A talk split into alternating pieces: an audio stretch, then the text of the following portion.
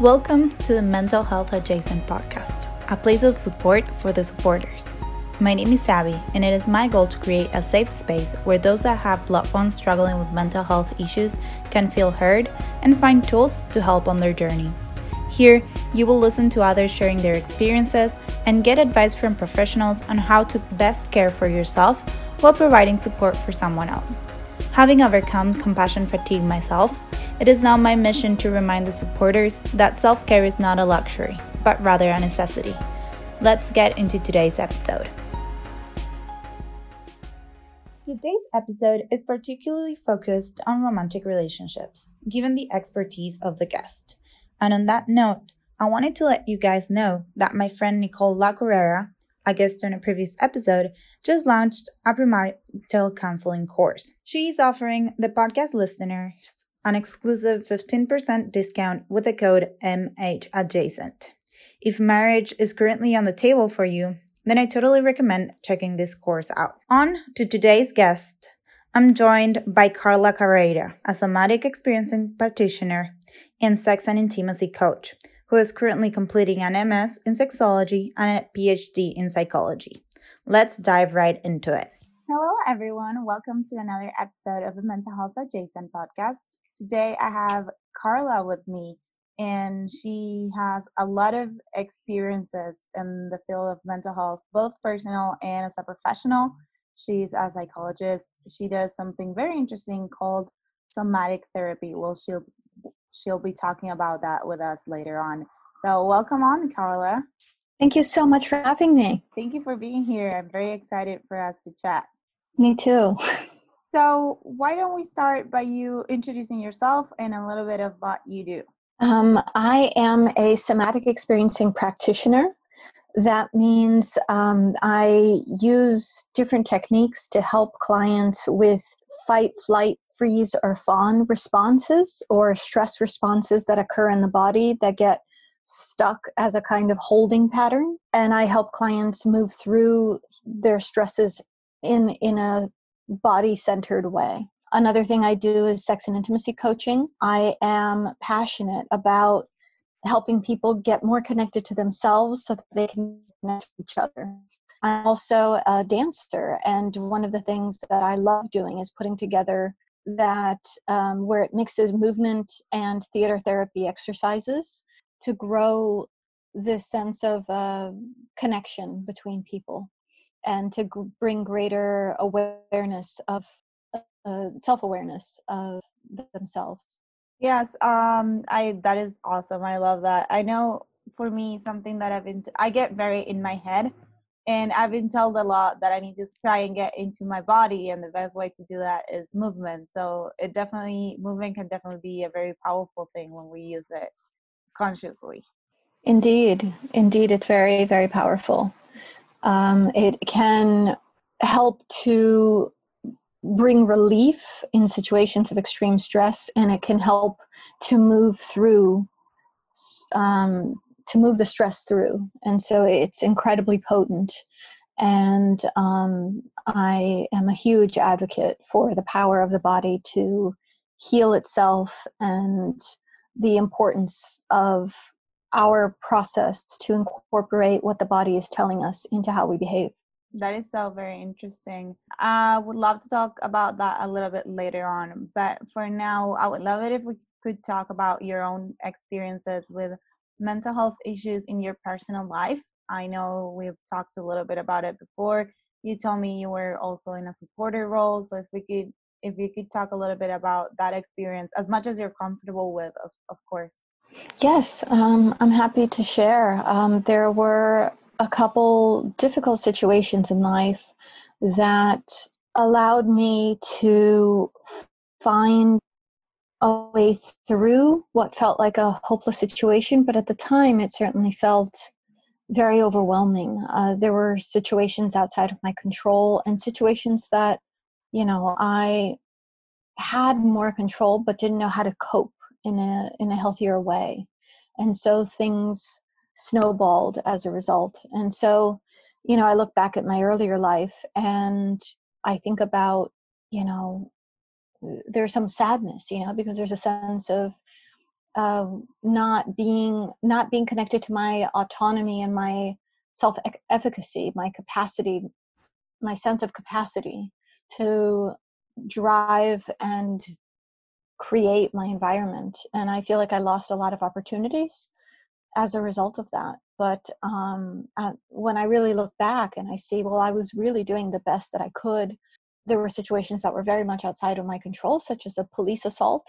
That was not something I was anticipating whatsoever when I was studying in a um, a school building, and it was late in the night, and a police officer came and demanded that I leave, and was very, um, very aggressive, and unnecessarily so, and um, that led to him pinning me down on the ground, and it was it was unnecessarily violent, and that led to a long period of uh, PTSD whereby I um, could not look at uniforms. It was very difficult to navigate real life. You know, my sleep was disrupted. Um, I had a hard time trusting men, which made it very difficult for my partner at the time. And so, you know, that was a, a lot to overcome. I actually even uh, I had I, I dropped out of school at the time. I couldn't. I wasn't able to study my mind just uh, was too scattered and it took me a couple years like there was something that uh, with the ptsd where i was unable to read more than maybe a page at a time um, my attention just wasn't holding i was listening to a lot of um, documentaries and audiobooks to supplement my education even though i was not in school at the time but I, I see education as kind of the marrow of my soul and need to understand humanity has always been a part of me. And so um, it actually took a couple years to train myself to read again um, because there was something about the PTSD that that changed my my capacity to to concentrate um, in text. That is a very powerful story. Um, especially right now that we're seeing a lot of things come up regarding police brutality. So we know police aren't always the the kindest people. No, but, in in this case, it it oh, was yeah. um just someone who wanted to you know abuse his control over situation, and that's what made it I think difficult to overcome was the sense that a complete stranger can come into your life and change the outcome of your life. You know i had been teaching um, teaching assisting public schools at that time and it was uh, a difficult thing for me to look my um, bipoc kids in the eye and tell them you know if you behave in these culturally white ways and you speak well uh, and prolifically you know that that will protect you from from harm you know i couldn't look them in the eye anymore.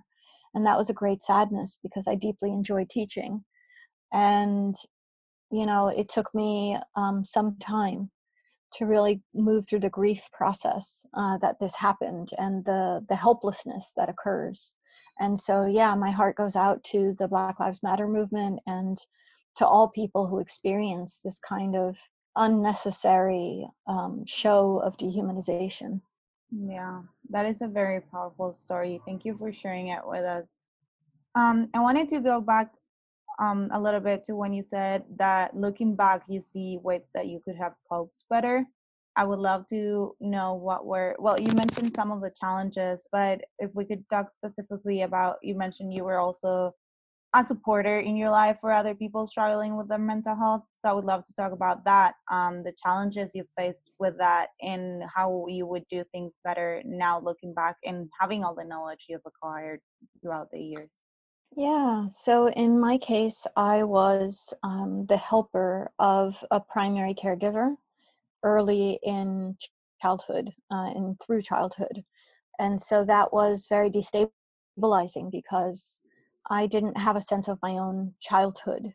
I was privy to information that, you know, is something that only adults should have had, you know. So I had this sense of responsibility on my shoulders at a very young age because there was so much instability in the home emotionally speaking, where I felt like I um I was in a way kind of the the backbone, the emotional backbone, and that was a lot of pressure. And so, in my, my first major, actually my second major relationship, which was the longest, at about seven or eight years, um, I ended up reenacting a lot of what I had learned and observed from my primary caregiver. And that was quite painful um, for both myself, but I think more so for my partner at the time. And that took a number of years for me to forgive myself because um, there was a lot of ignorance that I was behaving from, a lot of a lot of emotions that that didn't have a safe container to to have expression. And i was externalizing a lot of that pain you know uh, putting fault at things that were outside of me. And it wasn't really owning owning to my experience and owning accepting really that all that happened happened. And so there was just a lot of different layers of the process that slowly had to be um, worked through and felt so that it could be kind of put in its place as an event in my life, as a pain that I caused, as a regret that I have, but that it's not determine determinate of my worth and my self-love and what I have to offer and give. And so, yeah, all of that was quite a journey. And I have been in therapy for quite a number of years. And even with that support, there were just so many different aspects to the childhood trauma that needed to find a sense of stability, you know, because uh, a lot of people go to therapy when they're already at that emergency point. But really what we need is a kind of is to have a therapeutic relationship that helps us to maintain our sense of mental health and peace. And you know i was in a state of felt like emergency quite a number of years where my nervous system was very dysregulated. And you know we we all go through trials and tribulations in life and at the time i was deeply personalizing it. And i it, it was through um, a couple different backpacking trips around the world that i really came to find peace with the adversity that i had experienced by being able to communicate with and, and connect to people who also struggled and to find you know new ways of you know accepting and new tools to lean on.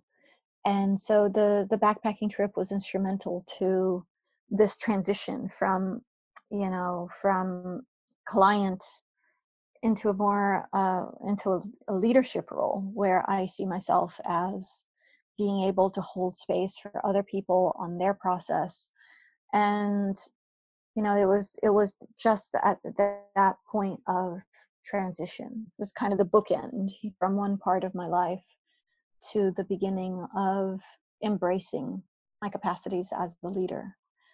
And so all the years of of schooling all the all the psychology techniques um, and theory that i had learned the many years of the somatic experiencing uh, therapy all of that culminated in where i'm at now I love how you say that people shouldn't wait until they're in the crisis to seek help. I'm a firm advocate that everyone should get therapy, we all need it. And that I love to say that sometimes we forget that we all have a mental health that we need to look after. And I think that's just it.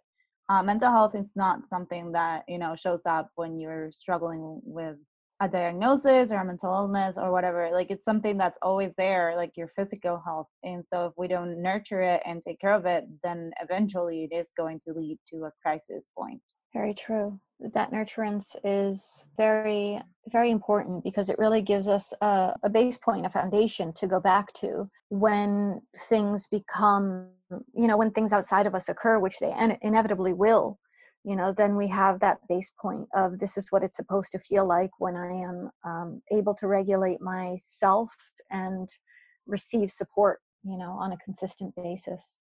Absolutely. So i wanted to go to your job as a sex and relationship counselor. Uh, i know for the people that are supporting their loved ones with mental health issues especially when it comes to partners to romantic partners intimacy and sex are something that very often stops happening. It's kind of like a wall comes between the two people. And I know it's a concern for a lot of people. So I would love it if you can share maybe some tips or on how it can on how on how you can you know reconnect to your partner taking into account that one of the people may be struggling with something at the moment yeah, yeah, that's a very good question. Um, certainly, it's not impossible to maintain a sense of intimacy and desire while people are um, might be struggling with some mental health things at the at, at the time. I would emphasize the importance of creating a safe space for play. So whether that's you know at the end of the day when everything is said and done and and you know you carve out some time some specific intimacy time to be playful and flirtatious and then you know a thought that comes to mind is well what happens when maybe a person is on medication and you know that sexual desire that doesn't come as easily or you know by the mere act of having a mental health issue going on maybe that preoccupation prevents a person from being connected to that intimacy. At that point i would say you know to have this open communication about you know i'm just not feeling it and and to really create as much space as is available for each person to be supportive to where the other one is at. So you know that might mean if one person is feeling a sense of desire and the other is not then maybe the person who isn't can be active in creating pleasure for the other person and spend some time in a giving role you know? So th- th- there is a natural give and take that relationships go in and it is okay that it's not going to be 50% all of the time. Sometimes people are going to be more more givers other times more receivers. And what's important is that both sides feel comfortable with that percentage at that given point in time. You know um, a lot of what happens in a caregiving kind of situation where, where you're trying to be supportive to someone going through some hard time is that we end up suppressing our needs potentially in order to meet the person where they're at and what that does is create layers of resentment that can build down the line and that can be uh, very pernicious um, to the connection over the long haul.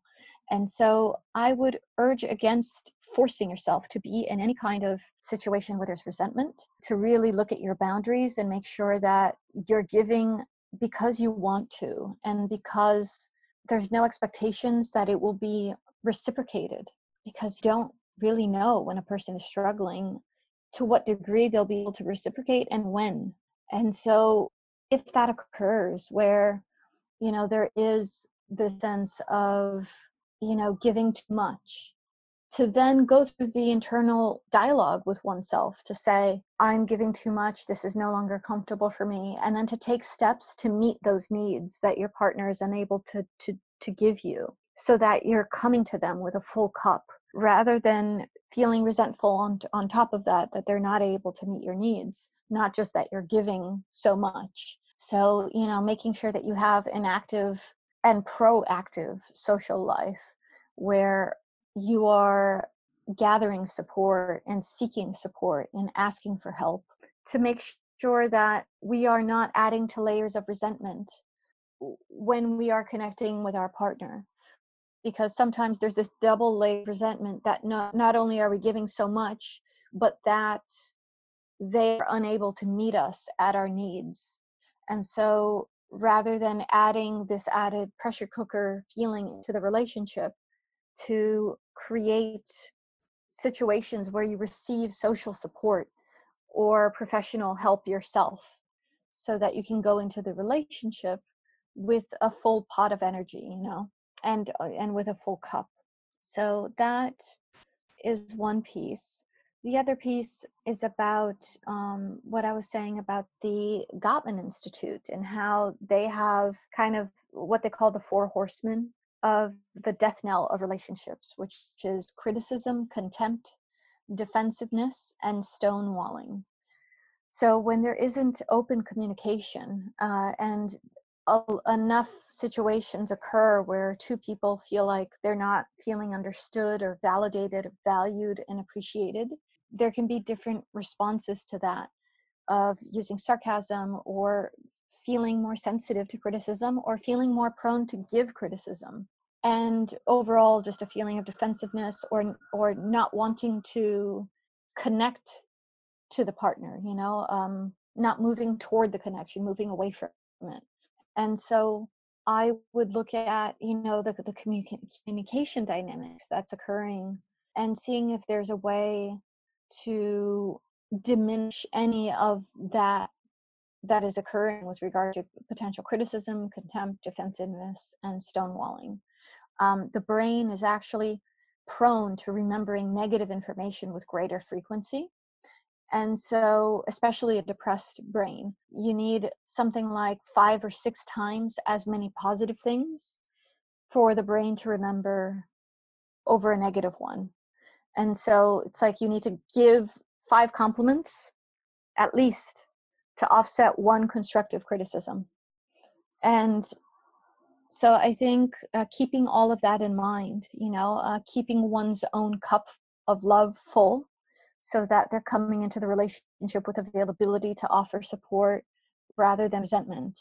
And also being aware of how the disconnection can manifest other than resentment and really honing in on ways to communicate, uh, such as through nonviolent communication techniques um, that can create an opening for two people to get on the same page because ultimately that's what's important in overcoming uh, any conflict is this uh, period of repair that occurs when two people are motivated and are willing to learn the skills of understanding one another. Relationship repair is essential. And so, whether that's seeking professional help on your own or together, or, you know, uh, learning about different things through the internet, or finding social support of people that can help guide things with regard to these skill sets and or even just a listening ear you know someone that can hear you when feelings come up negative feelings around you know this connection. So that is what i would suggest I, there, there are lots of different angles depending on the specifics of a given situation and the specific mental health issue um, some are more easier to find solutions to than others and you know i have a lot of empathy, having been on both sides of offering support and receiving it, how difficult it can be to be on either side. I love that you mentioned how easy it can be to suppress your own needs when you're supporting because that is very true and something that happens way more often than it should. So I love that you addressed that. We had gone over the horsemen on another episode, but it's always good to be reminded of it because they're very important things to keep in mind. I would love to ask you though, other than than sex, because you know sometimes sex drive can be very low when a person is on medication or when they are struggling maybe with things like depression that makes it a little bit more difficult to you know feel that sex drive. What are other ways that one can create intimacy in a relationship without the need for well without going into sex you know yeah well there's lots um lots of ways to play sex is not the end all and be all i think there is a lot that one can do with you know different kinds of desires you know uh, playing with different um, different kinds of touch, different kinds of sensations. So, uh, for example, bringing different textures, you know, into play, you know, like being blindfolded and someone coming with feathers across and across your whole body, or you know, um, giving a massage with um, an aromatherapy oil. It can also take the form of, of cuddling and caressing. You can change the dynamic of that a little bit by adding a mirror and seeing what does to, to the connection. If both people can look at each other through the mirror and see what it's like to connect, to, to, to physically see this unity of two bodies together.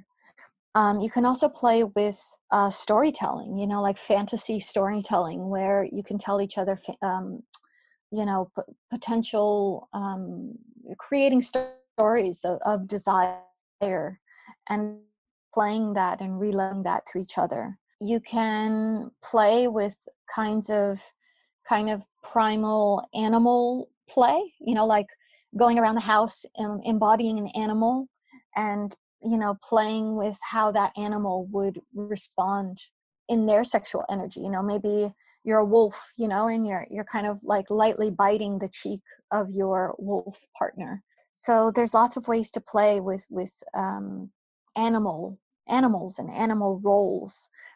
There's other you know you can use dance as a way dance together as a way to increase intimacy. The act of coordinating movements and create that bond for sure. You can bring in also um, um the whatever mixture of things related to spirituality you know maybe you're lighting candles and incense and you're creating an environment of ritual and respect for the connection that you're creating an ambiance. Maybe it's you know a red light bulb that you put on and it, it feels like a little um, like a like a sexy playroom you know and you transform your bedroom that way. You can play with breath work um, so sinking the breath or um, doing opposing breath like one breathes in while the other breathes out and you do that back to back or facing each other uh, with hand over heart. So yeah there's there's lots of different ways to play with connection that isn't sex. And um, you know there's also you know manual stimulation where where hands and and mouths can go to different places. But um, it doesn't necessarily need to be sexual energy. There's a lot of ways to define intimacy. Those are really amazing th- tips. Thank you. A lot of them some very fun as well so definitely worth trying. Wonderful. I'm glad it's uh, of, of use and beneficial. Absolutely. So lastly, I would love it if we could go a little bit more into somatic therapy, which is um, the other thing you specialize in, and maybe share a little bit of tips on how to deal with emotions through that, especially you know when we get into this crisis modes. I know for for the supporters, it can be really tough sometimes because we don't feel like it's safe to express our emotions to our you know partner or sibling or whoever person in our life is struggling because we want to like preserve them and protect them and so it can be really tough to express our the same way we suppress our our needs we suppress our emotions so what are some ways that we can use movement to let those out so that they don't pile up and start building on the resentment?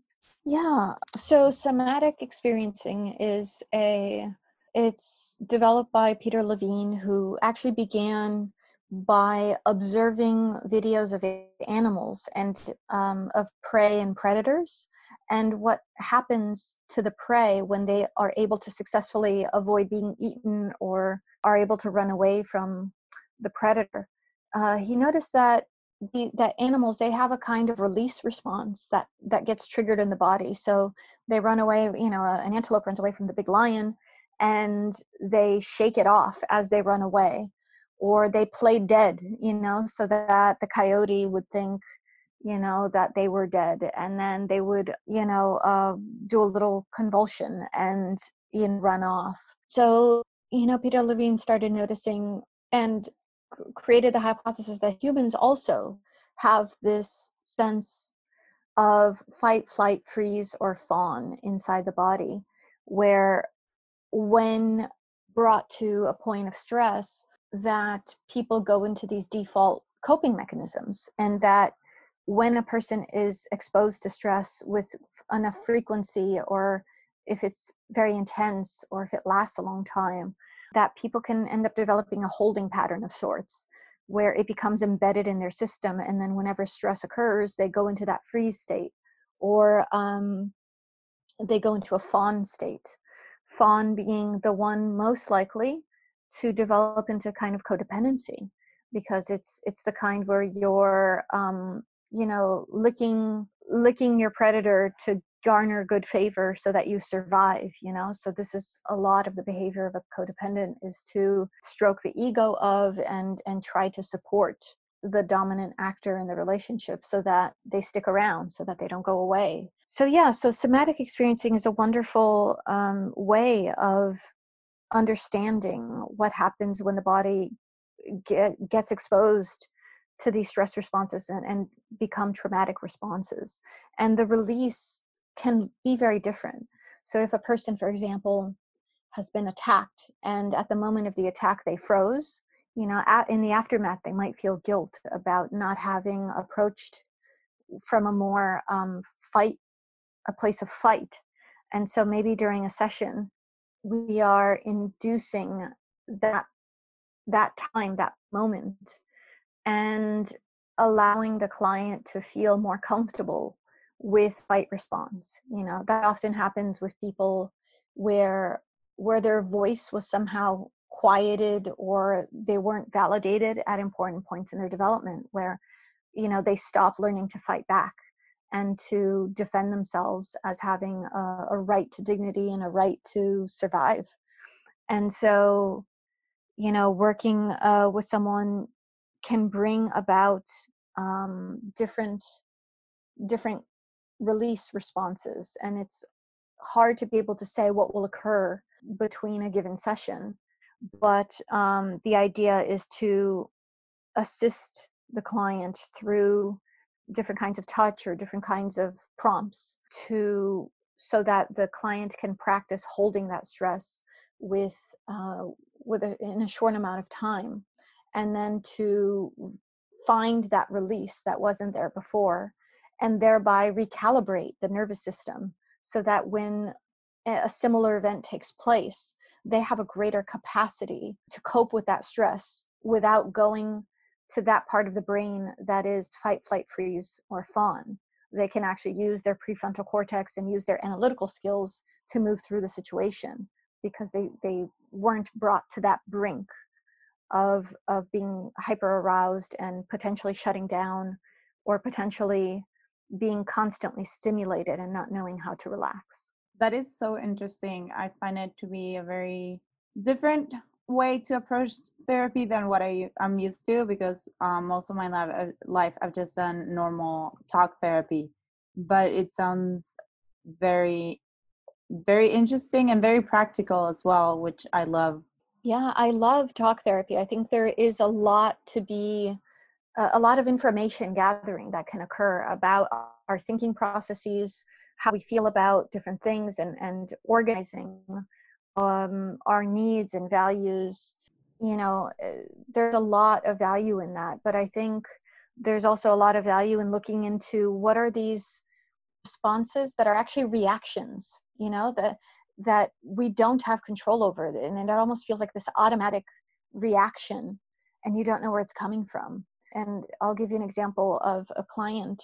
She felt the crinkling of something and it was very uncomfortable for her to listen to the crinkling this this weird sound and she recalled later that day um, when we were in session and that that crinkling the way the way it was it it, it harkened back to a time where there was this she was at a friend's house and there was furniture with a kind of clear plastic over it.